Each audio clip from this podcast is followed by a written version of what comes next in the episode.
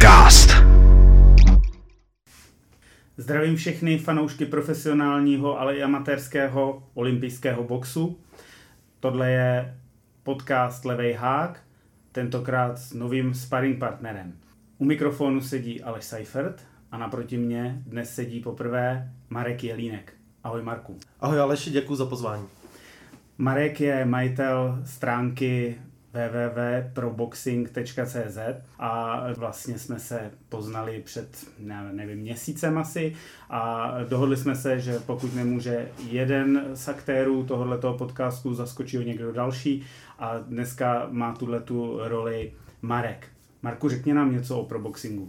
Tak eh, my píšeme vlastně o profesionálním boxu, bojových sportech jako všeobecně, i okrajové o olympijském boxu, ale těch informací nedostáváme tolik, takže uh, spíš se věnujeme tomu profesionálnímu boxu tady na území České republiky a samozřejmě světovým. Skvěle. Já doufám, že naše spolupráce eh, tímhle natáčením také neskončí. Myslím si, že to ani není v plánu a že budeme pokračovat i v mnoha dalších epizodách, které nás během tohoto roku čekají. Dneska začínáme opět eh, dvěmi, možná čtyřmi zápasy, o kterých se zmíníme z, minulé, z minulých 14 dnů. Nemůžeme začít ničím jiným než tím největším zápasem, který se udál, což byl duel eh, Davida Benavideze proti Calebu Plentovi. Tak Marku, seš tady dnes poprvé, máš tu čest s tímhletím zápasem začít. No, zápas, eh, zápas to byl hodně očekávaný. A vlastně jsme dostali to, co jsme i čekali jo, od toho zápasu, protože Caleb Plant, eh, vynikající boxer, tvrdák a vydrží neskutečný nesmysly. Jo, a i když byl Benavides velký favorit, tak eh, Plant mu rozhodně nedal jakoby ten zápas zadarmo, v žádném případě. Jo. Musím souhlasit. V naší predikci jsme říkali, že oproti Tondovi, já jsem říkal, že ten Caleb Plant má samozřejmě ten svůj levý hák, vydržel, ale má horší gestenk a to se ukázalo. Těch prvních šest kol bylo skvělých. Z, plentový, z, plentových, uh, strany musím říct, že skvělý pohyb na nohou, ta práce z té přední ruky byla fantastická. Po šestém kole už to začínalo se pomalinku lámat a Benavides přidal. Rozhodně. Eh, Benavides hlavně vůbec, vůbec nestrácel tu svoji fízu. Jo. On vlastně dupal každý kolo dál a dál, kdežto ten plant začal odcházet. A to se mu už stalo i v minulých zápasech, kdy on prostě jde do toho naplno a v té druhé půlce pomalu začíná odcházet. Je to strašná škoda e, pro něj, protože samozřejmě e, své momenty měl. Nicméně mně se líbila i pak závěrečná statistika. To srovnání bylo mezi Benavides Plant a Canelo Plant, kdy sice Canelo ukončil Plenta, ale jako rozdíl v power punches a v dalších úderech byl pouze nějakých 20-25 a tady byl rozdíl skoro 100 úderů, protože ten Benavides opravdu v druhé polovině ho brutálním způsobem přestřílel. I když ho neukončil, ale výkon to byl dominantní a určitě si řekl o zápas s Kanelem, ale co já jsem měl možnost číst tak, eh, a slyšet samozřejmě Benavideze seniora, tak oni měli před zápasem s Plentem takový jako plán, který zahrnoval tři těžké duely po sobě. Prvním z nich byl Plant, druhý by měl být uh, Morel, což bude hodně velká výzva. A třetí duel by se měl odehrát uh, buď Charlo, uh, Big Charlo, nebo Andrade. A tyhle ty tři duely by ho měli nasměrovat pak ke Kanelovi. Což je samozřejmě chytrá taktika, protože Canelo taky nemládne, trošku stárne, čeká ho Ryder, možná znovu těžký uh, duel, možná znovu bytí za mě, doufám, že ano, od Dmitry Bivola. Takže taky nebude mít úplně jednoduchý, nebo na Kanelovi už nebo Kanelovi již nezbývá mnoho soupeřů, kteří by byli zajímaví jak finančně, tak samozřejmě reklamně. A už jsou tam jenom ty těžcí. A jít Canelo eh, Morel, to si úplně neumím představit, protože Morel je taková trošku menší verze Dmitry Bivola, tak uvidíme, koho si vybere. Já si myslím, že Alvarez by vůbec do toho zápasu ani nešel protože pro něj teď půjde s tím Johnem Ryderem, tam uh, si myslím, že vůbec není pochyb, jakoby, že, o výher, uh, že ten kanál prostě vyhraje, jako tam uh, to není pro něj soupeř. Ale v září odveta s Bivolem bude samozřejmě rozhodující, v jaký budou i váhovce. Spekuluje se, že by mohli jít v superstřední, že budou šanc Canelovi tituly, což by bylo hodně zajímavý. Hmm. Protože pokud Bivol bude boxovat tak, jak boxoval v prvním zápase, tak uh, si myslím, že Kanela prostě znova jasně vybuduje. Já doufám, že tak bude boxovat, možná se ještě zlepší, protože i ten duel eh, se Zurdo Ramirezem byl úplně mimořádný. Já jsem čekal, že mu bude Ramirez dělat problémy nejen tou svojí vahou, výškou a rozměry, ale i tou technikou a vlastně byl 12 kol byt, ale brutálně byt, tam to byl rozdíl několika levelů. Ale musíme se taky podívat na to, že Zurdo je opravdu kvalitní boxer, jo? Hmm. že to není žádný jako nazdárek, je to zkušený borec, který má prostě za sebou neskutečný výhry a aby ho, Bivol ho úplně vymazal. On ho nepustil k ničemu, prostě naprosto ho zničil. Druhý zápas, který byl snad ještě očekávanější určitě v Evropě a, a sam, samozřejmě od fanoušků, kteří se věnují těžké váze, protože ji milují a všichni ostatní pod těžkou váhu jsou pod jejich rozlišovací schopnosti. Ono je to znát i na těch webech, když se boxuje a boxují uh, velká jména, která jsou dobře promována, AJ nebo Fury nebo dříve Kličko, tak samozřejmě ten, ta návštěvnost těch webů masivně roste a to ty sám asi umíš uh, i potvrdit tak Anthony Joshua se nám vrátil v duelu s Franklinem. No a všichni jsme byli jako ve velkém očekávání, co Joshua předvede. Přece jenom jakoby uh, prohrál dvakrát s Usikem. Nemůžu říct, že předved špatný výkon, jo? v těch zápasech s Usikem prostě ze, ze sebe podle mě vymáčknul maximum, jo? ale ten Usik je prostě ještě o ten level někde jinde a Joshua na tenhle level prostě nemá. A tak vyměnil trenéra, má nového trenéra Derika Jamese, velice zkušený trenér, eh, sliboval, že v něm probudí tu agresivitu, že, že budou do toho dupat a že ho vrátí, eh, vrátí zase na tu cestu k tomu, aby získal ty tituly. Ale tenhle zápas, podle mě, podle mě tenhle zápas eh, tohle z toho vůbec nám nezodpověděl tyhle otázky. Je to tak, mám stejný dojem. Já jsem čekal, i jsem si vsadil do šestého kola, že bude konec. Že opravdu jako tam přijde, první kolo možná chvilku bude načítat, od druhého to stupňuje 3, 4, 5, to jsou takový ty jeho kola, kdy dokáže ty soupeře sešarotovat. Vlastně jsem z toho byl malinko rozčarovaný, protože celý ten výkon byl, jako nedá se mu jako vytknout nic, že by dělal špatně. Bylo to disciplinovaný, bylo to metodický, asi se držel pokynu od Derika Jamese, jestli tam takovýhle, s takovýmhle gameplanem přišli. Musím dát kredity Franklinovi za prvý, nepředvedl špatný výkon, nemusí se za něj vůbec stydět, snesl bomby, který snesl, má dobrou bradu, ale možná jsem od něj, i od něj jsem čekal trochu víc agresivity a Joe Joyce poznamenal, že kdyby e, tam on stál místo AJ, tak Franklina se šrotuje do šesti kol, protože prostě um, viděl, že na to byla šance.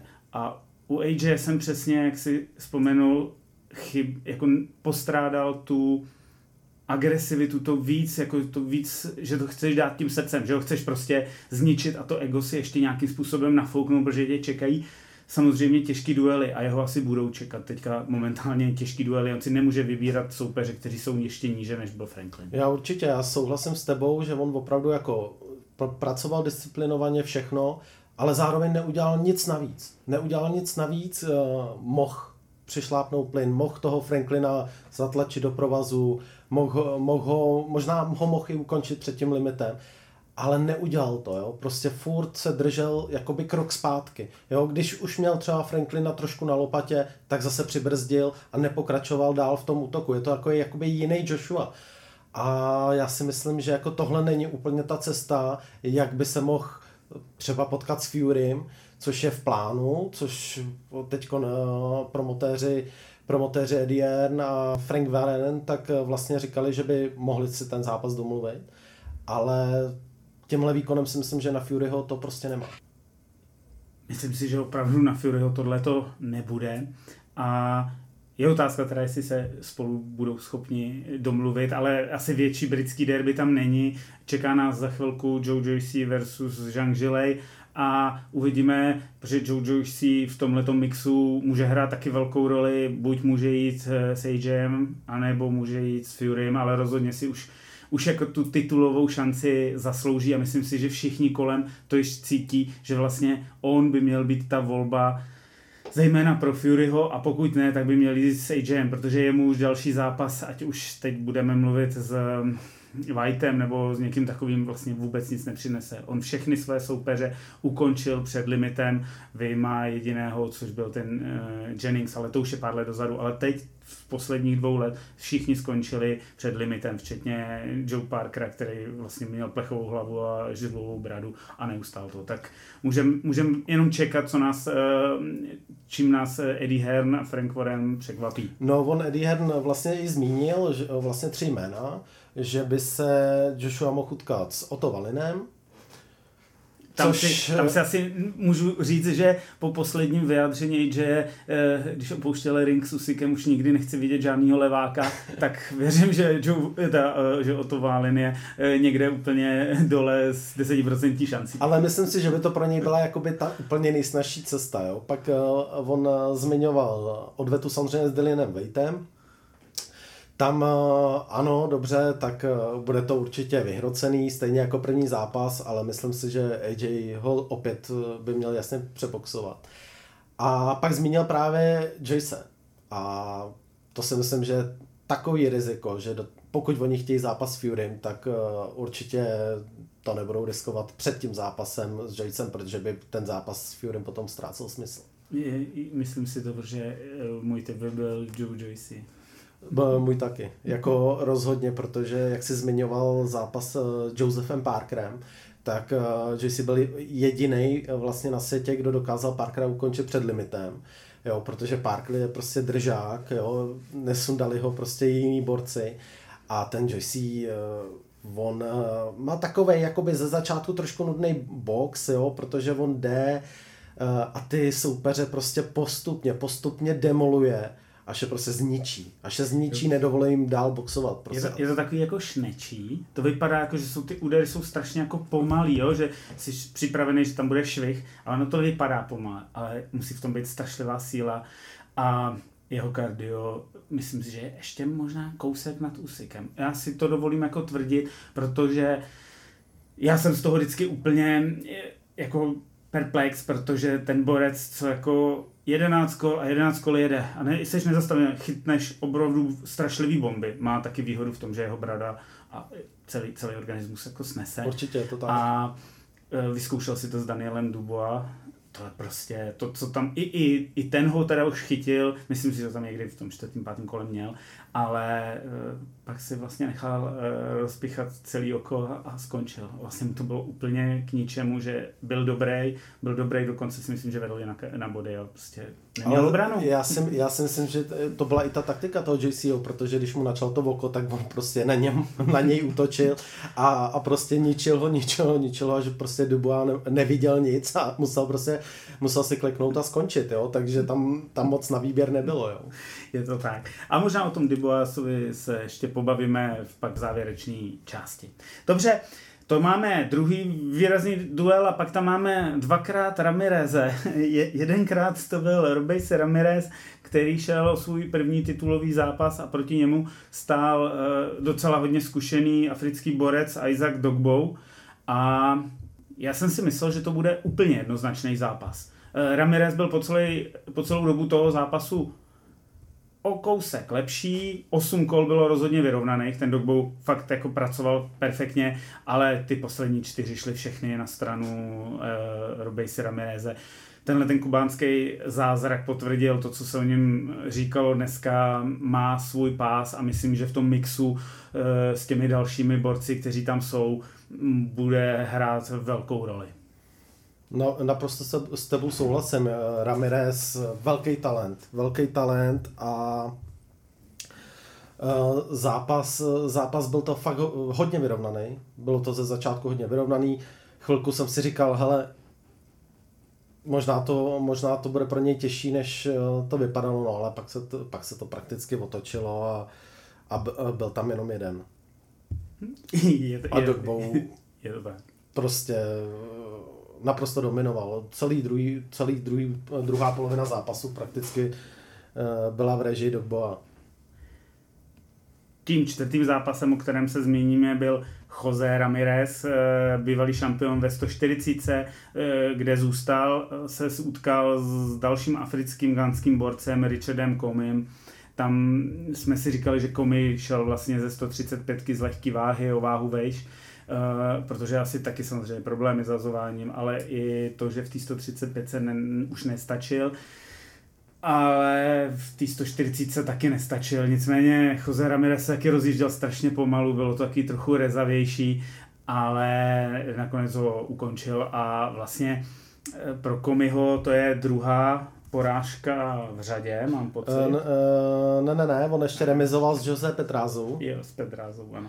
A předtím, předtím ho vlastně vybodoval Vasil Lomačenko. No, tam, měl, tam, tam to bylo jako hodně těžký bytí a teď to taky jako v té druhé půlce už bylo velký bytí, tak si myslím, že teď je pro ně otázka, co jestli zase zůstat, trošku si nahodit eh, vše v té 140, více adaptovat, protože na 140 měl druhý zápas, půjdeš, možná si znovu dá ještě někoho, kdo patří do nějaký top 20 a pak se ještě jedenkrát může pokusit o nějaký větší comeback, ale nevidím tam moc šancí. Ale tak hlavně uh, mu bude 37 letos a ten věk jako prostě nezastavíš a on už, on už vlastně teďkon na tu špičku ztrácí. Jo, on uh, není právě ten typ, že by byl furt ještě v těch 35, 36 prostě na té top 5, top 10, ale sotva drží krok s tou top 20, jo, což pro něj už po těchhle z těch dvou porážkách a remíze už asi moc lepší nebude. Nějaká šance se tam může objevit třeba na standardní titul WBA, jo, který, o který boxou většinou boxeři z já nevím, eh, třetí desítky světového ratingu, ale na tu špičku už to nebude.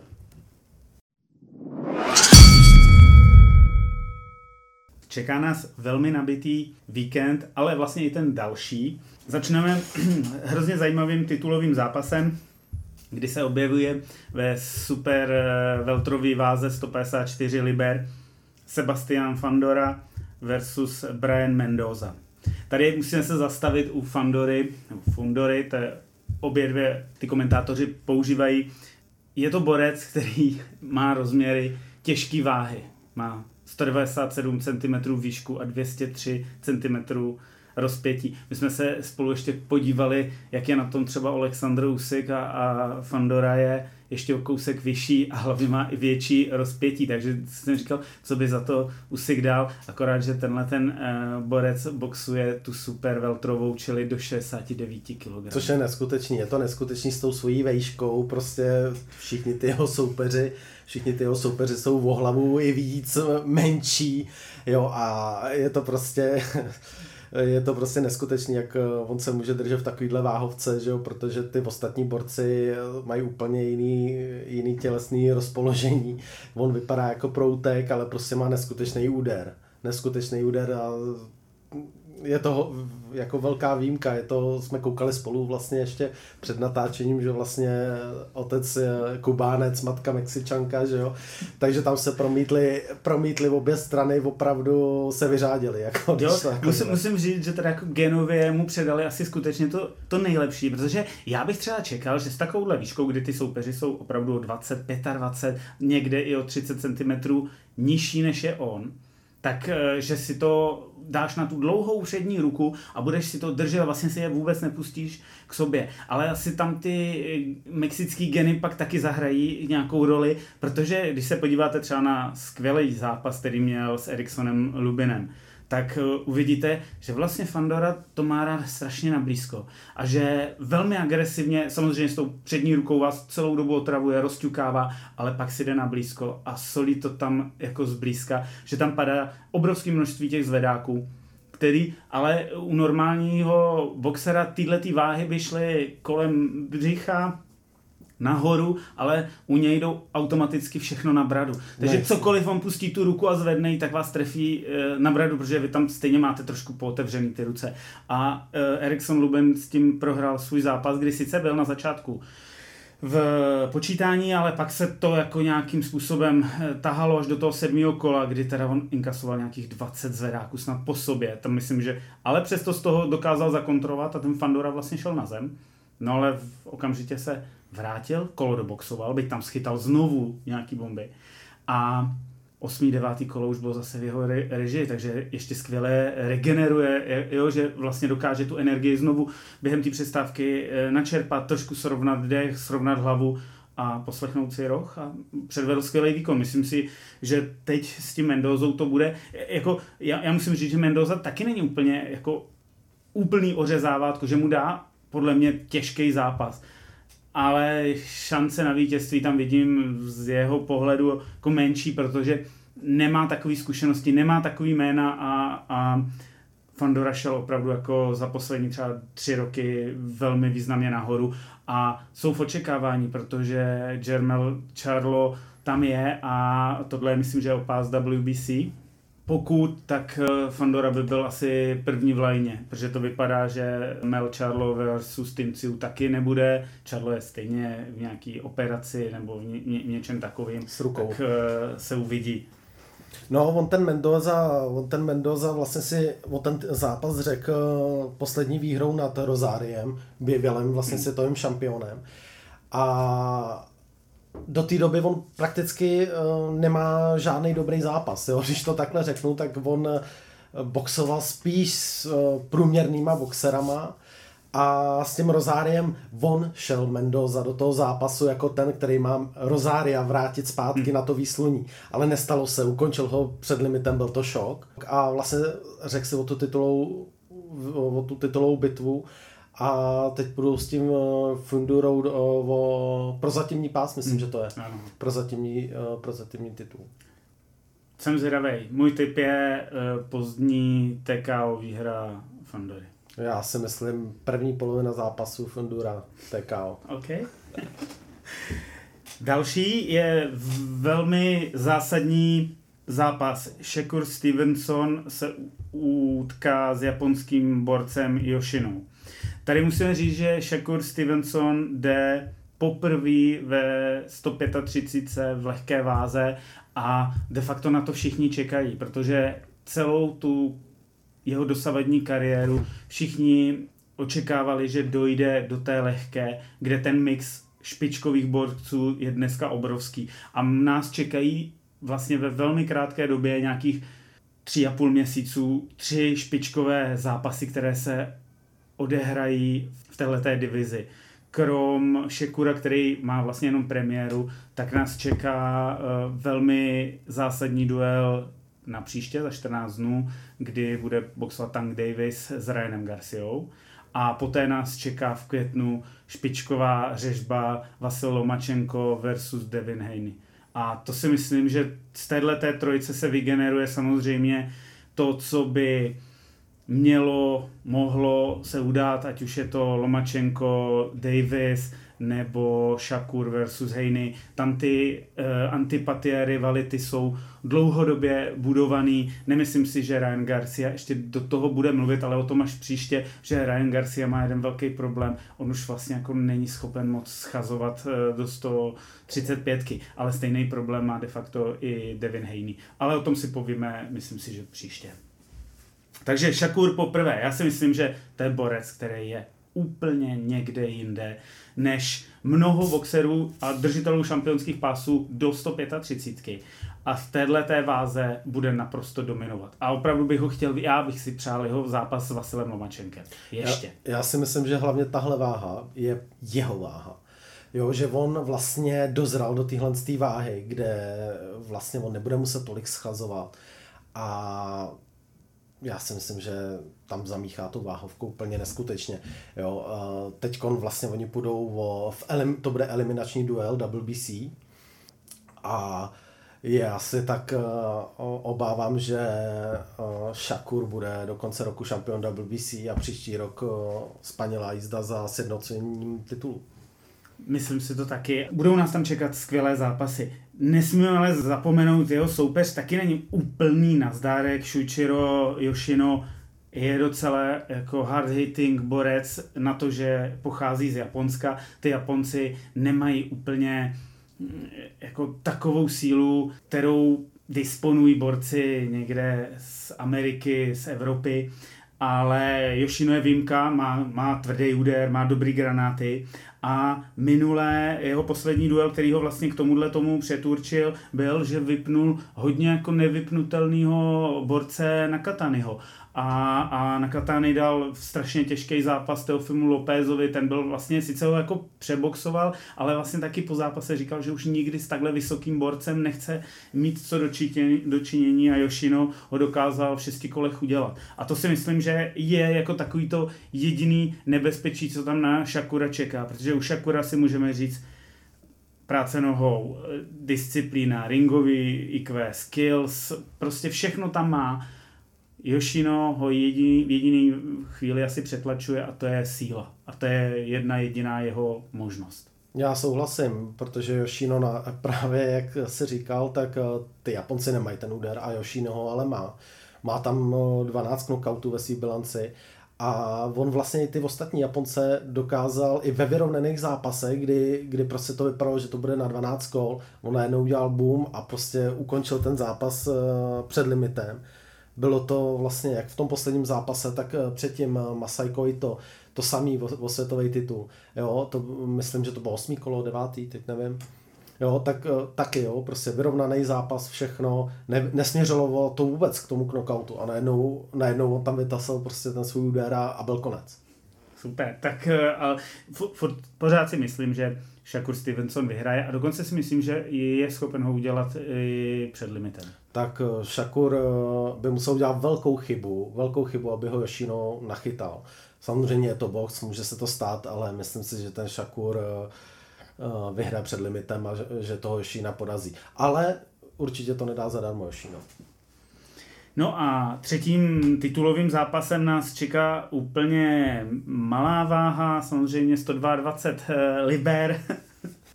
Uzbecká hvězda Murojon Akmadaliev se utká s Tapalézem. Já mám jako vlastně Ahmadalieva docela rád, rád se dívám i na ty eventy, které v tom Uzbekistánu dělali a musím říct, že jsem vlastně trošku překvapený, protože ty uzbecký, nebo uzbecká reprezentace olympijského boxu 3, 4, 5 let, možná 6 dozadu byla poměrně jako silná generace, která vlastně po olympiádě, a teď nevím, 16, myslím, 16 a po těch mistrovstvích světa, co byly následujících, se převalila do profiboxu.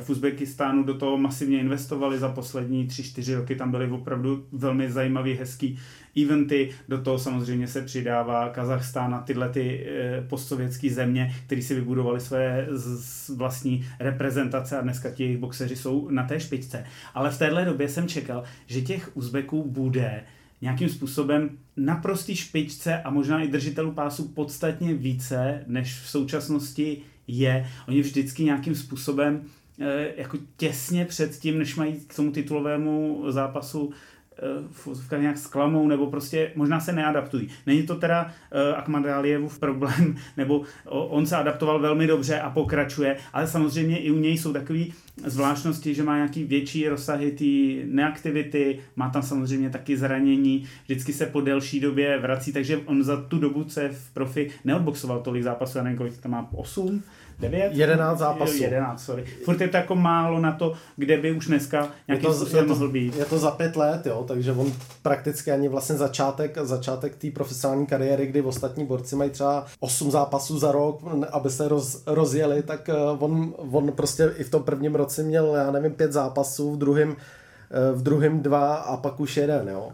Takže on eh, taky má, jak říkáš, velký pauzy, má tam třeba rok bez zápasu, ale ty zápasy teda vyhrával s naprostým přehledem. Jo? On, jak je malý, tak má neskutečný úder, neskutečný úder a dokázal to i teď v posledním zápase s tím Ronny Riosem, jo? který ho prostě ano. ve 12. kole nejdřív ho utahoval a ve 12. kole ho prostě nekompromisně ukončil. Jo. To, to byla jako hodně pěkná bitva, tam se taky vracel, mám pocit, po nějaký pauzičce. Tím Velasquezem předtím vypadal docela špatně.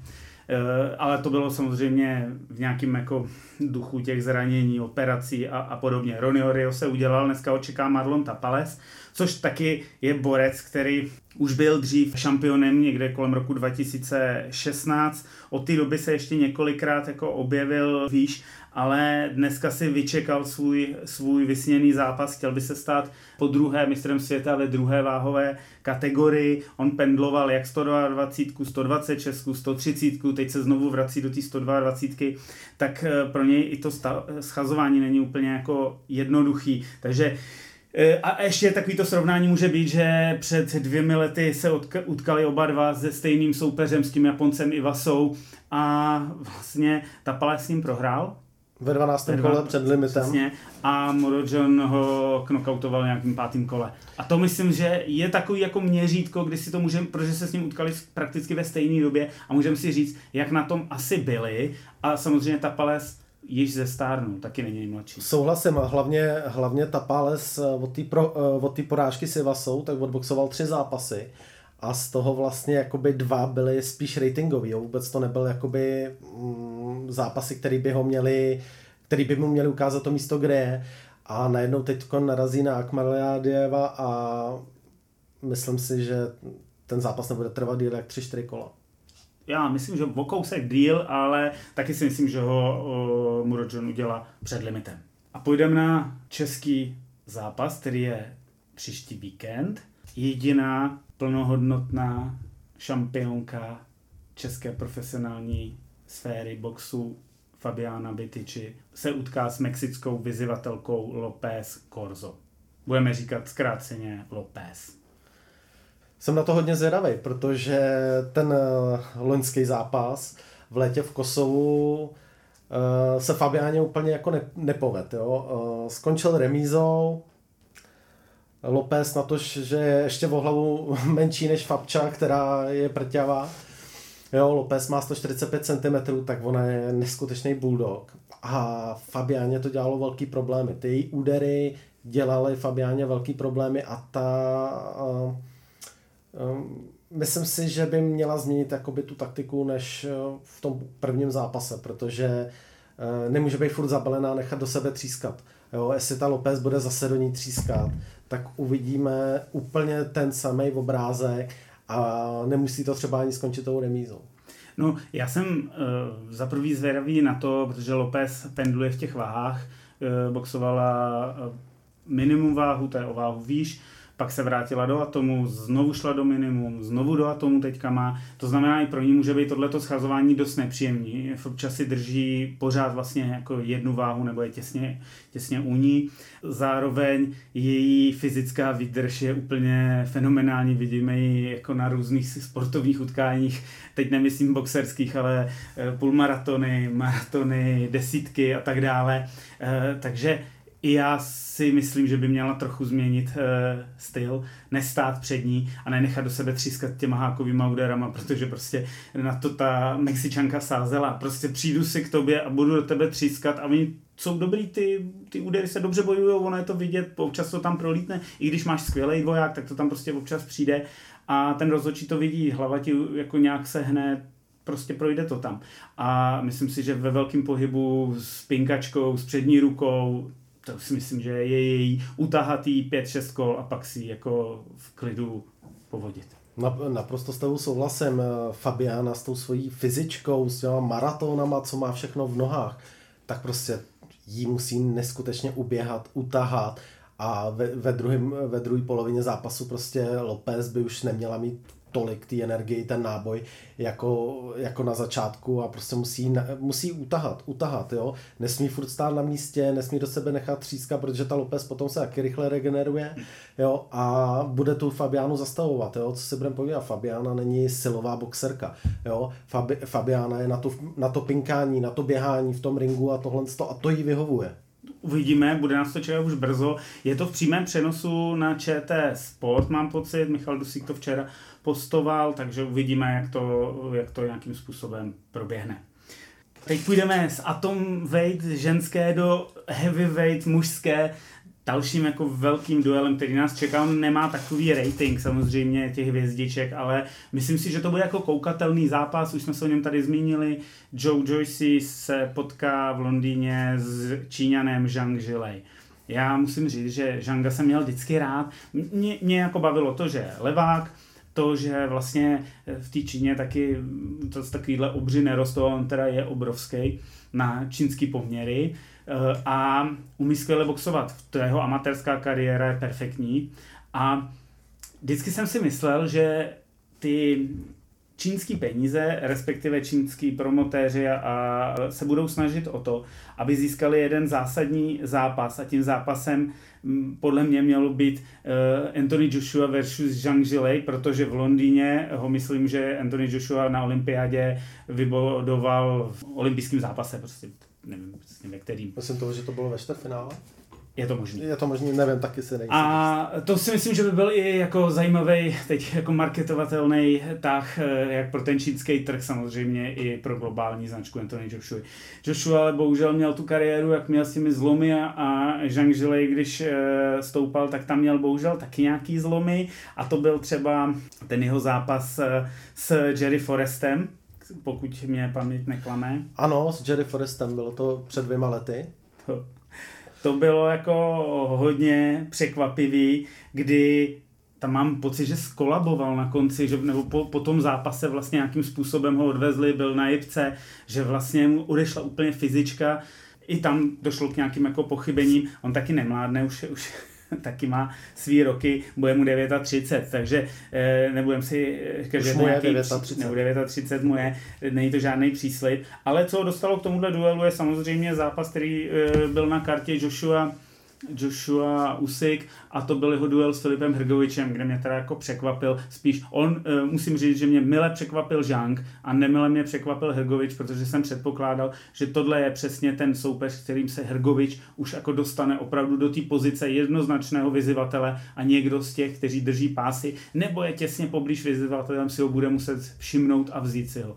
Dneska Hrgovič stále nemá žádného kvalitního soupeře, a všichni, nikdo s ním nechce jít, to, to víme, a Žang se dostal do pozice, že je zajímavý, protože dneska tady místo Žanga mohl stát ten Hrgovič. A to by byl sakra zajímavý zápas. Je to tak, ale mm, pro Hrgoviče to byla, byl zápas pravdy. Prakticky, eh, protože to byl eliminační zápas eh, organizace IBF a čekalo se, že ten Hrgovič prostě toho Žanga přejede. Už jenom, eh, že Žangovi prostě táhne na 40, nebude to lehký soupeř a, ale že ten Hergovič prostě dokráčí k té jasné výhře. Ale ono to, ten zápas byl úplně o něčem jiným, jo. Ten uh, Hrgovič opravdu hrozně zklamal. Jako za mě ten Jank ten zápas možná i vyhrál. Já jo. si to myslím. Jeden bodík, jako rozuměl jsem tomu, co bodoví nabodovali, dali to Hrgovičovi, ale sám vidíš, že vlastně pro Hrgoviče to byl trest a nikdo s ním nejde, i když vyhrál a měl by jít a s Žangem okamžitě si ho vyžádají a jde do takového zápasu. No, protože Žang prostě předvedl výborný výkon. Kdyby ten zápas skončil remízou, tak si myslím, že by byly všechny strany, kromě Hergovičový, spokojený. Ale Žang předvedl si myslím nejlepší výkon za celou svou kariéru. To nikdo nečekal, že by toho Hergoviče mohl uh, porazit. Získal spoustu fanoušků, on má obrovskou uh, fanouškovskou základnu na britských ostrovech, ale Hergovič ten naopak eh, je finančně strašně nezajímavý. On, eh, ten jeho tým, eh, ta jeho propagace, ty jeho výkony jsou takový prostě nemastný, neslaný a není to o tom, že by ty boxeři s ním nechtěli boxovat, že ho bojí, ale on je pro ně nezajímavý a ty, když budeš prostě na téhle úrovni, tak nechceš, nebudeš boxovat tamhle za 50 tisíc liber nebo to prostě nechceš takový zápas, jo? Není to o tom, že nechceš prostě s ním boxovat, ale ty to je riziko, ale tyhle ty borci si chtějí vydělat.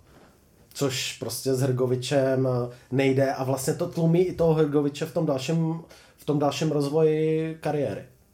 Joe Joyce, říkali jsme si o něm, nezdolný. Já budu věřit tomu, že ukáže znovu před domácím publikem, co v něm je a že si důrazně řekne o tu titulovou šanci, anebo o money fight s Joshuou, případně titulovou šanci s Tysonem Fury. On nemá jinou volbu, nepředpokládám samozřejmě jako profesionální odveta za amatérskou porážku s Alexandrem Usikem by byla taky zajímavá ale nemyslím si, že k ní by to směřovalo. Nevím, neumím si to zatím představit a vlastně to jeho jméno tam v tom mixu vůbec eh, dneska ne, ne, nepadá.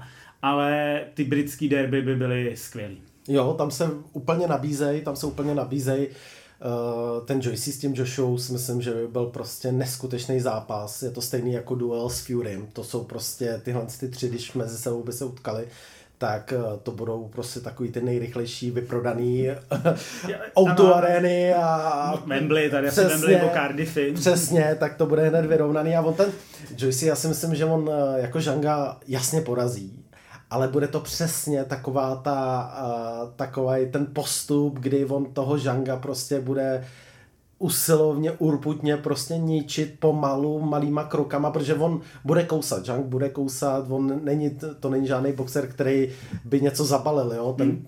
on prostě je pomalejší, jasně, na ten svůj věk, ale úder má, úder má, oko má taky, Jo, takže já si myslím, že on to bude ten pomalejší zápas, kdy on ho postupně bude ničit, ničit, ničit a třeba ho ukončí před limitem, jo, a pokud jo, tak to, to bude prostě třeba 11. 12. Hmm. kolo, kdy už ten junk prostě nebude moc a JC prostě bude úplně v pohodě, ready, bude mít možná tak uh, lehce podlitý jedno oko a, a nic jiného mu nebude a bude chtít už znova zápasit. Je to, jako jsme si říkali s tím Calebem Plantem, ten Zhang vždycky byl jako skvělý těch prvních šest kol a pak teda jako pomaličku odcházel. I s tím Hrgovičem tam pak měl, už jsem si říkal odchází, ale znovu se nahodil, takže to byl pro, i pro něj byl pak jako zázračný eh, zápas ohledně té fízy. A nebo čínští lékaři mu doporučili nějaký homeopatika, který ho posunuli tady k tomuhle a zlepšil dýchání, zlepšil prostě kardio a je to tam? Je to možný, že se prostě na starý kolena přeorientoval a, a že, že v těch zápasech prostě jinak, jinak dechá, jinak začíná fungovat a možná to zvládne, ale jako jeho šance, jeho šance na, na výhru jsou podle mě malý. No a pak tady máme už jenom spíš pro zmínku, to jen tak, eh, aby řeč nestála Kiko Martinez, který eh, překvapivě porazil eh, Jordana Gilla, se dostal do finále eliminátorů a půjde na japonské kartě s domácím borcem Abem, který, je, který tam má nějaký tři porážky. Já si myslím, že Kiko Martinez je dneska ve velkým hypeu a v obrovský pohodě a nepřekvapilo by mě, kdyby toho Abeho ukončil. My jsme si to tady spolu říkali, ty Japonci nejen, že nemají sílu a třeba Abe je, je takový ten typický Japonec, který eh, odboxuje celou svoji kariéru na japonských ostrovech a má vlastně jenom ty japonské soupeře a je zvyklý na tu sílu těch japonských soupeřů. A dneska bude poprvé konfrontován, byť se čtyřicítkou na krku, ale opravdu boxerem, který prohrával jenom s absolutní špičkou a ještě je opravdu v tom laufu a myslím si, že Kiko Martinez ve svém hype trainu může pokračovat a přivést si z Japonska zajímavou výhru. Já s tou souhlasím. Kiko vlastně chytil druhý dech a jakoby má teď před sebou třeba třetí fázi svojí kariéry, na, odstartovanou velice dobře, jo, což začalo vlastně už tou výhrou nad Kidem Galahadem, jo, který ho porazil před limitem, což mě teda osobně jako velmi hmm. překvapilo. Tož, což si myslím, že jako nečekal vůbec nikdo. A vlastně touhle výhrou on ukázal, že znova chce vyhrávat, že tam je znova ta chuť, ta dravost. Jo, pak ho sice zastavil Warrington, ale Warrington je zase trošičku jiná liga, ale Kiko v tom jako zápase neboxoval vůbec špatně, jo, prostě, ale Warrington je Warrington a je momentálně úplně jinde, ten je, ten je teď jakoby prostě na tom vrcholu oproti Martinézovi, jo. Ale v posledním zápase s tím Jordanem Hillem opět to byl zase Martinez, který už ve čtvrtém kole Gila ukončil, nebo Gila ukončil a teďkon, teďkon je v eliminaci.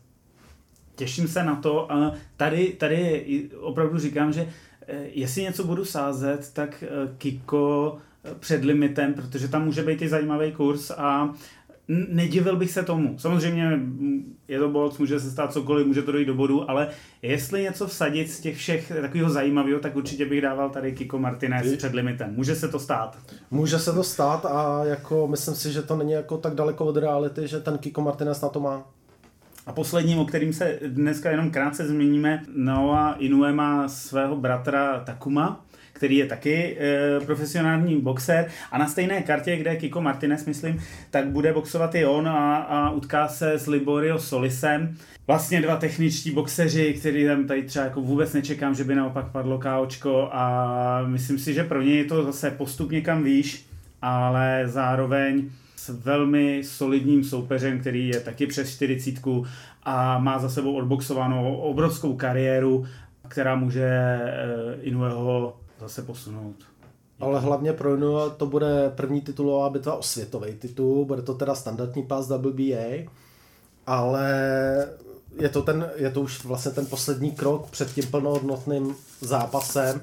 Pokud on vyhraje, tak eh, prakticky potom už bude oficiálním vyzývatelem a vlastně dělí ho od toho pouze jeden zápas. Jsme ve třetí části kde můžeme rozebírat volné témata, eh, nahodit si cokoliv. Já nahodím jednu, které jsme si spolu psali, což je Amir Khan a jeho dopingová kauza. Tento týden vyšlo najevo, že britská antidopingová agentura vlastně se dostal na, na, na světlo, že uvalila na Amira Khana loni, myslím si, že v květnu v dubnu nebo v květnu dvouletý ban na činnost za použití zakázaných látek eh, a Amerikan myslím, že použil klasický britský lék, který tam používá valná většina těch boxerů Ostarin. Přesně tak. A nej, nejvíc zajímavé je, že to vlastně bylo, se to odehrálo celý v tajnosti. My jsme zvyklí, že VADA nebo jiné agentury okamžitě ohlásí, pokud je pozitivní nález u borce, takže se ohlásí, výsledky ne vždy se anulují, to tak jako bývá, ale rozhodně je s borcem nějaké řízení. UKAD je strašně prapodivná organizace, kterou já jako musím říct, že mám otazníky minimálně posledních deset let, nejen jako už před olympijskými hrami, protože se to týká i e, olympijského sportu, ale pak i to, co se děje jako v e, tom profesionálním boxu a jak e, antidopingová agentura, tak samozřejmě britský board boxu prostě dělá prazvláštní kroky. Není to, není to jenom Amir Khan, je to Conor Ben, dneska ten měl smůlu, že ho vyhmátla vada, takže to věděli všichni. Je to kauza Dilliana Whitea, která byla velmi rychle zametena právě UKAD pod koberec a mohl boxovat, což je prostě nemyslitelný.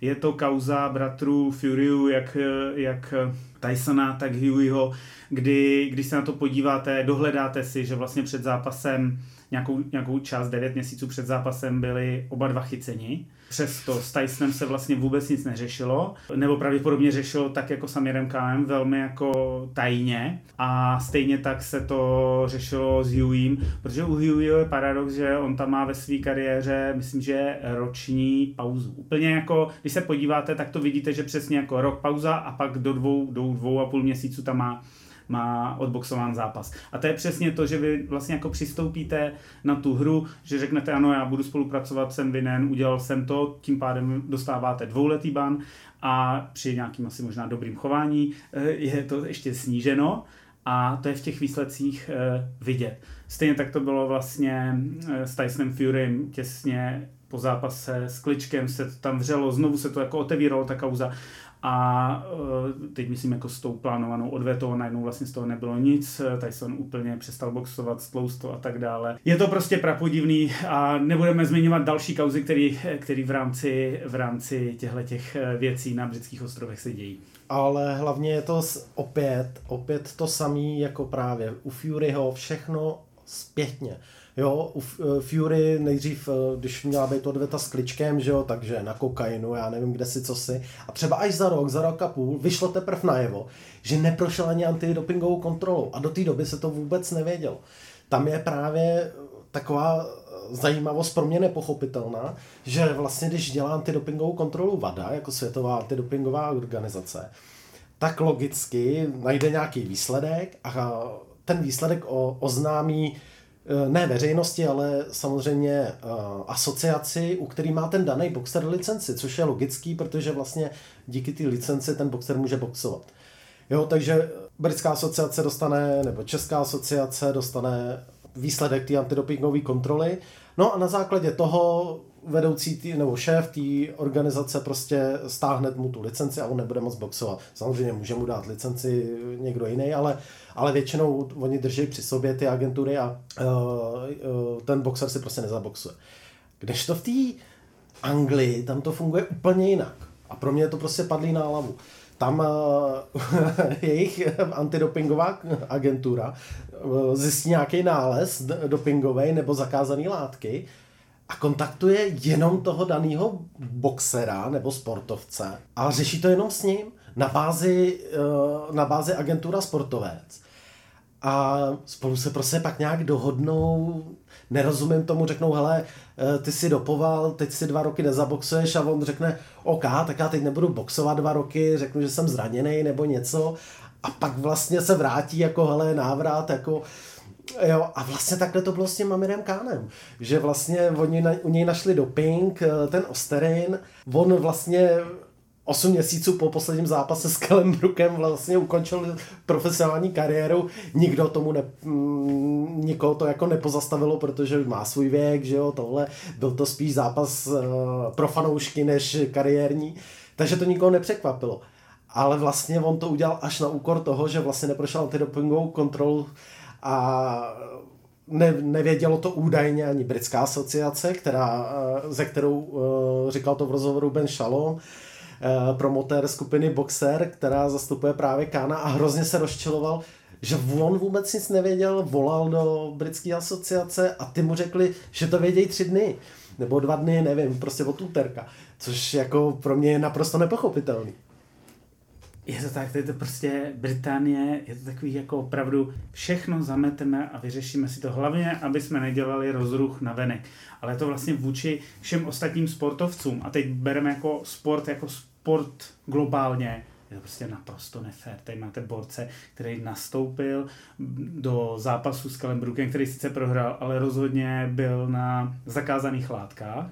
To je mu objeveno a vy to nevíte ani. Neví to teda ani, nevěděl to ani Kelbrook, ani jeho strana, takže vlastně je to celý prostě prapodivný. No ale to není jediná věc s tou Británií, jako my jsme v minulém podcastu se řešili toho Conora Bena, Viktora Conteho, který se k tomu vyjadřoval, doporučuju znovu, teď znovu Viktor Conte se vyjadřuje i k Amiru Kanovi a k věcem, které jsou tam přesně velmi otazníkový, i s tím Ostarinem, ale ku podivu, byť nemá Conor Ben licenci, tak zřejmě ji má, dostal, dostal, dostane zřejmě licenci Spojených Arabských Emirátů, protože tam se plánuje jeho další zápas, který bude již 3. června a to mě prostě zaráží. Jo, chápu, rozumím peníze, hýbou světem, eh, arabský svět tam chce promovat tyhle ty zajímavé zápasy, britští borci tam jezdí jak na běžícím pásu, Conor Ben je zajímavá a dobře marketovatelná značka, ale prostě znovu jsme u toho borec, který byl jednoznačně chycený, měl by být stejně jako všichni ostatní profesionální sportovci, kteří jsou chyceni,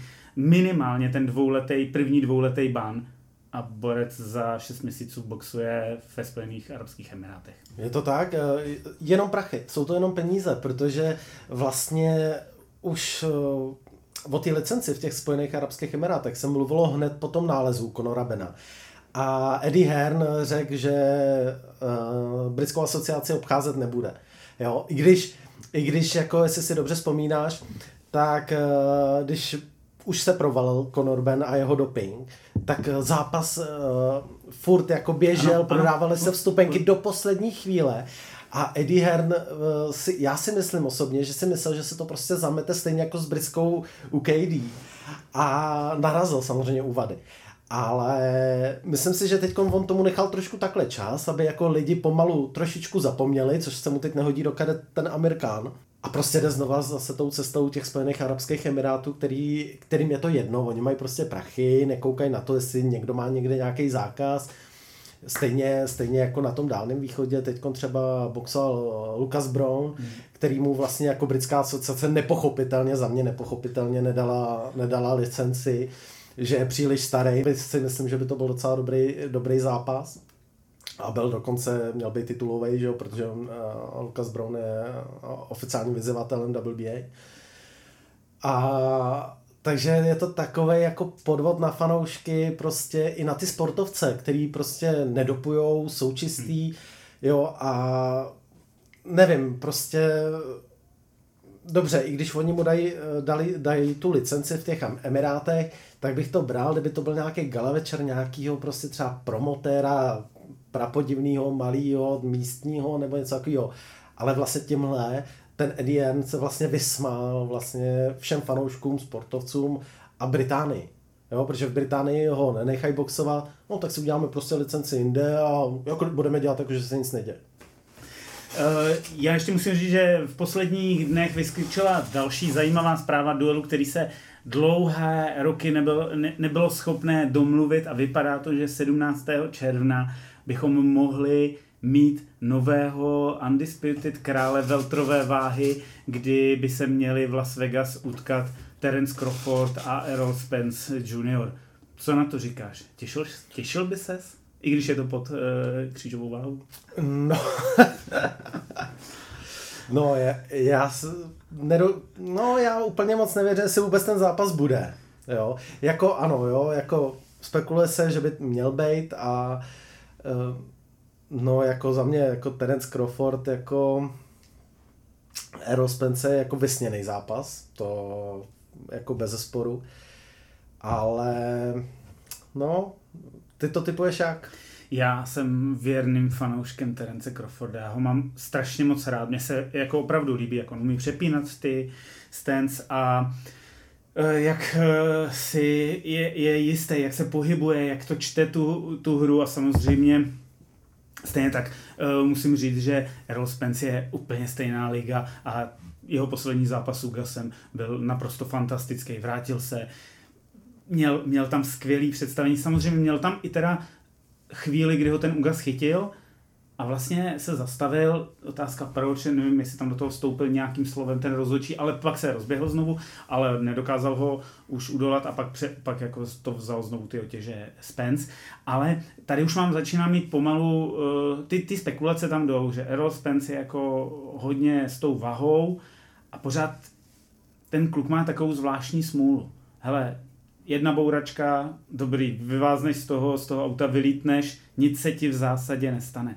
Jenže uplynou dva půl roku a vlastně někde kolem toho zápasu s Ugasem před nebo po, já už si to teda přesně nepamatuju, měl další bouračku. Byl v tom nevinně, ale ta bouračka, znovu máš obrovský otřes toho těla, znovu ta hlava nějakým způsobem měl vystřelený airbagy, není to úplná sranda. A on to takovýhle věc jako zvláštně přitahuje, takže já budu doufat, že se ten zápas uh, stane. Fakt je to, i pro mě je to jako vysněný zápas. Terence Crawford taky nemládne, už se mu taky budou blížit nějaká skoro 35, boxuje jednou za rok, není zase tak obouchaný, je neustále v gymu, vlastně nejenom, že trénuje, ale on je jako trenér trénuje a pomáhá některým mladším borcům. Já mám pocit, že tam má to Kenshaw a Davise a takový uh-huh. opravdu jako naděje, který jsou velmi blízko už titulovým pásům a je ve, ve velké formě. Ale jak, jak říkám, mě nejvíc baví to, jak on si, znovu to zopaku, zápas s Portrem. První dvě kola nejde mu to, nebo první kolo mám pocit, nešlo mu to v Orthodox, OK, přepnu a od druhého kola boxu v uh, Southpaw zbytek zápasu. Přijde devátý kolo, tam je to video nádherný, sedí, e, jak jsme na tom, a trenér mu říká, e, myslím, že buď remíza, nebo spíš prohráváme cože? Jako prohráváme? Jak je to možný? OK, jdu to ukončit. A jde do toho kola a toho portra dvakrát pošle na zem. A v desátém, v desátém kole ho vlastně úplně zlikvidoval. Hele, to, to je prostě obrovská sebejistota, že víš a máš zbraně a dokážeš najednou jako začít jako diktovat. Nemyslím si, že tohle bude jako jednoduchý se Spencem, ale uh, bude to zajímavý. A já, já fanouškovsky, tady se přiznám, fanouškovsky toho Terence fakt jako zbožňuji. No mně hlavně přišlo, že Crawford jak ukončil Portra, tak uh, úplně ve stejném duchu pokračoval potom Savaneseny, no, tak.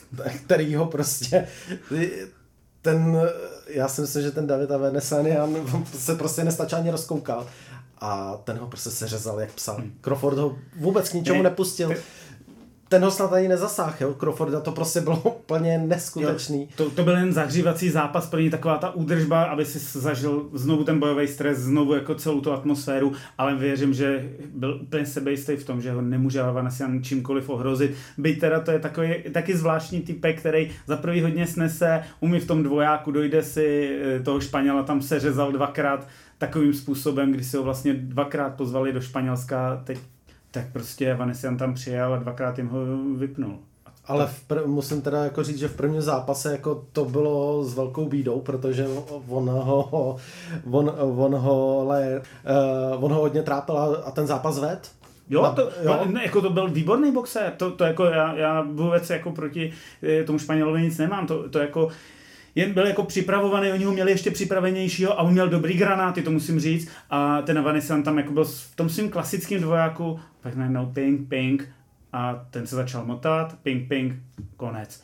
Dobře, může se stát, po, uděláme rychlou odvetu, přijel tam po druhý. A, a bylo to bum, prásk a byl konec. Byl konec. to bylo první kolo a prostě... Bylo hotovo. Tam nebylo přesně, vůbec o čem. Přesně taková ta rychlá odveta, a vlastně nedojde vůbec k žádnému progresu a tenhle byl ještě namotivovanější. Takže ten, ten Avanesian proti Crawfordovi tam je, je jako tady musím i já naskočit na ten uh, speak těch amerických fanoušků a komentátorů, kdy říkají, jako, že to je prostě eurolevel ten eh, je jako nesrovnatelný s tou americkou špičkou. A tady to byl jako eurolevel, který vlastně Crawfordovi nic jako nepřinesl. Myslím, že si mohl vybrat jako těžšího soupeře. Ale já pořád si myslím, že oni jsou v nějakém kontaktu a ví, že ten duel prostě je úplně nejvíc. Moc těch duelů takhle jako dlouho hypovaných a dlouho jako odkládaných nebylo nebo není teďka, krom Fury Usyk, což ještě se k tomu teďka záhy dostaneme, tak uvidíme, doufejme, že se to stane. No a posledním je vlastně, my jsme doufali, že to tak bude v tom minulém podcastu Fury Usyk, nakonec to vypadá, že bude Usyk Dubois a Fury AJ, Fury Joyce, Fury, nevíme s kým, protože ono těch men tam už teda moc není. Aby jsme nebyli, aby jsme nebyli překvapení a ne, nešel třeba po 28. s Čizorou. Jo, jo to, to, to, to, je jediný, co... Já už jsem nechtěl vidět ani tenhle ten zápas, nakonec jsem si opak pouštěl v nějakém záznamu, ale to, to, to prostě jako... Chápu fanoušky, že Dereka Chisoru mají rádi, protože je to jako entertainment boxer, ale jako to už není ani gatekeeper top 10, to je gatekeeper top 30, jako sorry. A prostě pořád mu dávat tady ty šance.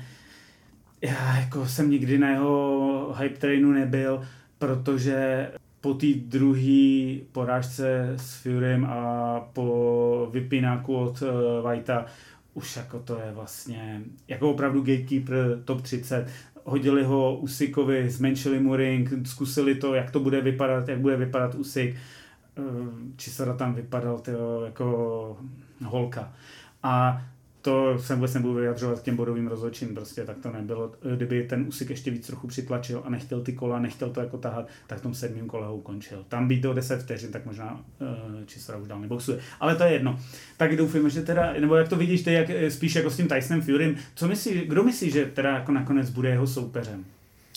Já si vůbec nedokážu odhadnout, ale já bych si typoval, že Fury bude chtít jít stejnou cestou, jako třeba říkal Eddie Hearn pro o, Anthonyho Joshu, takže já si myslím, že oni budou chtít možná odvetu s Valinem, protože první zápas vyvolal rozpaky, že prostě ho tam seknul do voka, že on špatně viděl, že Fury, zápas byl na 12 kol, měl to být jednoznačný.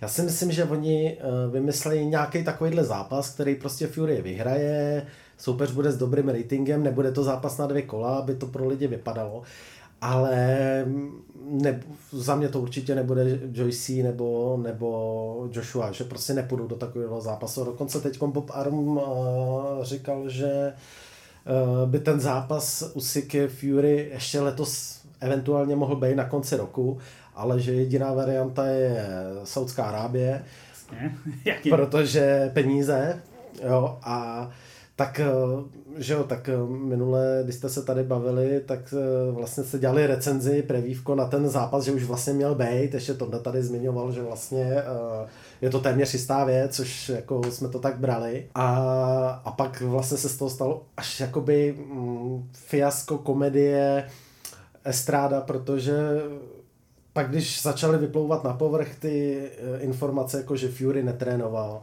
že vlastně jeho trenér eh, se, eh, věnoval pouze Laurencemu okolímu a vůbec jako nebyl ani připravený na to, že bude vůbec nějaký zápas 29. dubna takže Bůh ví, jak to tam jakoby v tom pozadí, kam my nevidíme, vůbec bylo. Jo, to je otázka, protože zajímavé bylo, že se otec uh, Tysona Fury, John Fury znovu jako vlastně velmi agresivně napadl Sugara Hilla eh, za to, že vlastně nebyl přítomen vůbec, jako mu ne, nemě, neměl vůbec žádné informace o tom, že by Tyson mohl a, uh, trénovat a připravovat se na zápas s Usykem a věnoval se jen tomu okolímu. A znovu to nastoluje takovou tu otázku, která byla těsně předtím, než oni vyhodili Bena Davise, kdy to bylo právě po zápase s Válinem.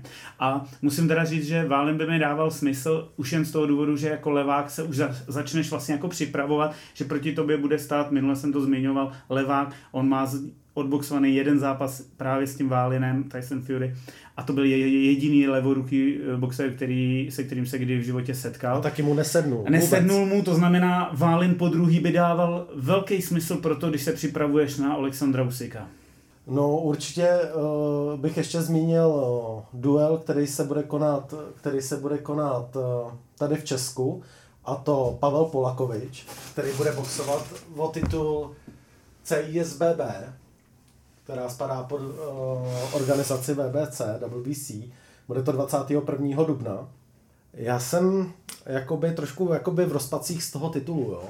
Protože už o, něm, o něj boxoval Vasil Lucár v Lucerně a všude jakoby se propaguje, že to je WBC, jo. Já bych to chtěl uvést jakoby na pravou míru, protože uh, není to pás WBC, když tam má napsáno WBC spadá pouze pod organizaci WBC, takže to není tak, že by prostě uh, uh, šampion téhle organizace uh, mohl vyzvat tamhle Tysona Furyho a jiný, který mají prostě pás WBC. Jo. Je to prostě jenom organizace, kterou to WBC zdržuje, stejně jako je Evropská EBU, pod kterou spadáme třeba my. Jo, takže tam by to chtělo jakoby rozlišit, že opravdu jako je, není WBC jako WBC, aby jako nebalamoutili vlastně ty lidi, jo? že ano, je to dobrý, je to určitě pro český box dobrý, jakýkoliv titul je pro český box uh, samozřejmě plus, jo? to nechci nějak hanit uh, jakoby ten titul, to vůbec ne.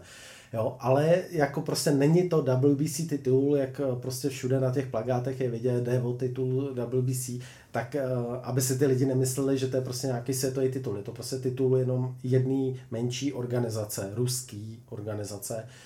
A není to nic špatného pro český box, ale spíš ty fanoušci, ty diváci, ty by měli prostě vědět opravdu, o co oni jdou boxovat. A ne jim jakoby prodávat něco, co není nemůžu než souhlasit. Jinak samozřejmě ten duel uh, Polakoviče bude zajímavý, jsem zvědavý, jak bude Pavel vypadat po návratu z Ameriky. Videa můžete vidět, všude možně to postuje z tréninku i z toho, jak v té Americe s Diazem trénoval, tak jsem zvědavý, v jaký formě nastoupí a doufám, že mu budeme přát nějaký spektakulární vítězství a posun v ratingu a samozřejmě zase nějakého lepšího soupeře, aby to mělo směřování k těm zápasům, které bychom tady v Česku chtěli vidět. A na stejném vlastně gale večeru tam ještě v té Olomouci uh, se vrací do ringu Tomáš Šálek, taky jste o něm vlastně minule ano. mluvili s Tondou, který vlastně nově podepsal kontrakt s Patron Boxingem a vrací se vlastně po roce, kdy eh, boxoval v Liverpoolu a nepředvedl vlastně vůbec nic. vůbec nic, bohužel vůbec nic a na ten Gorman ho vypnul prostě v prvním kole, prostě to, to byla To byla hrozná škoda, protože s tím Gormanem šlo boxovat a, a už jsme se o tom bavili, Tomášovi tam nehrála hlava. A uvidíme, co se za ten rok stalo, jako je, je to rok, eh, velká změna může nastat, uvidíme, co předvede a jak se posune v nový stavě, v novém prostředí, s novým trenérem, s novými sparring partnery, tak jsem na to sám zvědavý. Jo, já, já jsem jako byl hodně překvapený v tom v zápase s Gormanem, protože já jsem nečekal, že ho Tomáš porazí, to jsem jako nečekal, ale čekal jsem, že bude s ním boxovat, že se o tu výhru bude rvát, jo, protože je přesně jak říkáš, Gorman byl boxovatelný, pro Tomáše byl boxovatelný, jo, a asi to nezlá v té hlavě, Teďkon, teďkon půjde na šest kol s nějakým neporaženým Němcem, měl by to být takový pro něj restart, měl by to zvládnout, Němec nemá zkušenosti, nebo Albánec eh, žijící v Německu nemá zkušenosti, Tomáš by za mě měl vyhrát jednoznačně a podle toho, no jsem zvědavý jakoby na ten jeho výkon, protože podle toho jeho výkonu se vlastně bude dál odvíjet ta jeho kariéra, jo? protože furt je to mladý kluk, jako má všechno před sebou, jo, a proporce má na těžkou váhu úplně skvělý, jako to bez zesporu. Přesně tak, já, já věřím, že srovnal tu hlavu a začne se posouvat dál, možná nějaký eh, mentální coaching by tam velmi prospěl, protože fakt ty proporce, boxovat umí, to zase jako to nemůže nikdo vzít, tak tam je potřeba pracovat s tou psychikou, tak uvidíme, co se, co se za poslední dobu událo, kam se posunul, šest kol je pro něj úplně ideální pro tady tenhle ten začátek a uvidíme, kde bude za další rok. Tímhle jsme se dostali na úplný závěr. Já musím poděkovat eh, Markovi za dnešní účast. Já děkuji za pozvání. Od mikrofonu se s vámi loučí Aleš Seifert a Marek Jelínek. Mějte se hezky. A samozřejmě sledujte nás na Twitteru, Instagramu, poslouchejte nás na Spotify, Apple Podcast, Google Podcast a podobně. Pište nám nějaké dotazy na levej hák podcast zavináč gmail.com, případně na všechny ty sociální sítě. Rádi vás uh, uslyšíme a budeme zodpovídat vaše dotazy. Přejeme vám hezký den a za 14 dní opět naslyšenou. Naschledanou. Naschledanou. Leviák. Foxing